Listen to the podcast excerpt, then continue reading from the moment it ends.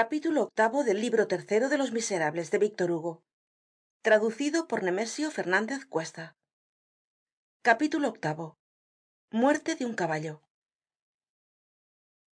Se come mejor en casa de edon que en casa de bombarda esclamó zefina yo prefiero bombarda á edon declaró blachevelle este tiene mas lujo. Es mas asiático. Ved si no la habitacion de abajo. Tiene espejos en las paredes en francés espejo y sorbete se designan con la misma palabra glace de aquí el equívoco intraducible que hay en esta frase y la réplica siguiente. A mí me gustan mas en el plato dijo favorita. Blachevelle insistió. Mirad los cuchillos.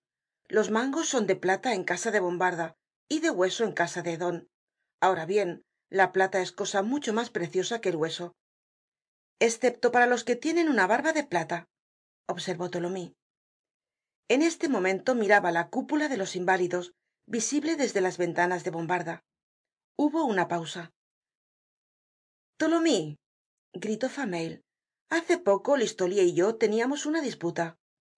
Disputar es bueno respondió tholomyes pero reñir es mejor. Disputábamos sobre filosofía. Y bien a quién prefieres tú a descartes ó á espinosa a desaugiers dijo tholomyes. Dictada esta sentencia bebió y continuó. Consiento en vivir. Todo no ha concluido en la tierra pues que todavía se puede disparatar. Doy por ello gracias á los dioses inmortales. Se miente pero se ríe. Se afirma pero se duda. Lo inesperado brota del silogismo. Esto es bello hay tambien aquí abajo seres que saben alegremente abrir y cerrar la caja de sorpresas de la paradoja. Esto señoras que bebeis tan tranquilamente es vino de madeira sabedlo de la cosecha del corral das freiras que se halla á trescientas diez y siete toesas sobre el nivel del mar. Atencion al beber trescientas diez y siete toesas. Y el señor bombarda el magnífico fondista os da esas trescientas diez y siete toesas por cuatro francos y cincuenta céntimos fameuil le interrumpió de nuevo. Tholomyes tus opiniones son de ley. Cuál es tu autor favorito ber quin no chou y tholomyes prosiguió. Honor á bombarda.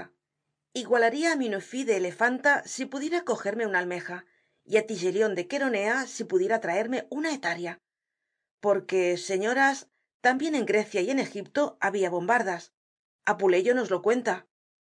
Ay siempre las mismas cosas y nada nuevo. Nada inédito en la creacion del creador. Nihil sub sole novum dijo salomon amor omnibus idem dijo virgilio. Y carabina se embarca con carabin en la galeota de saint cloud como aspasia se embarcaba con pericles en la escuadra de samos. Una postrer palabra.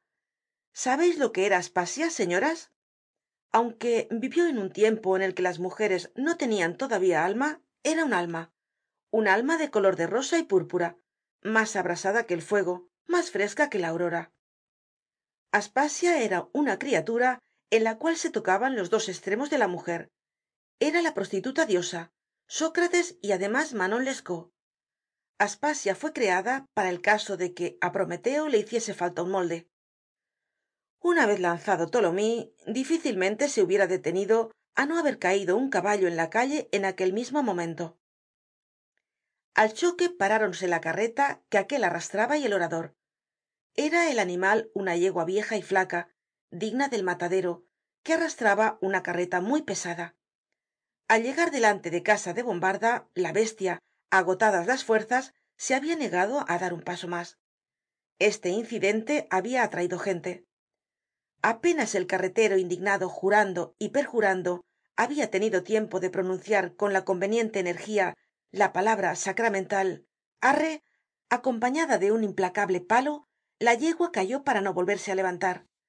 Al ruido de la gente los alegres oyentes de tholomyes volvieron la cabeza y éste se aprovechó de la ocasion para terminar su discurso con esta melancólica estrofa ella era de este mundo en que coches y carros tienen igual destino.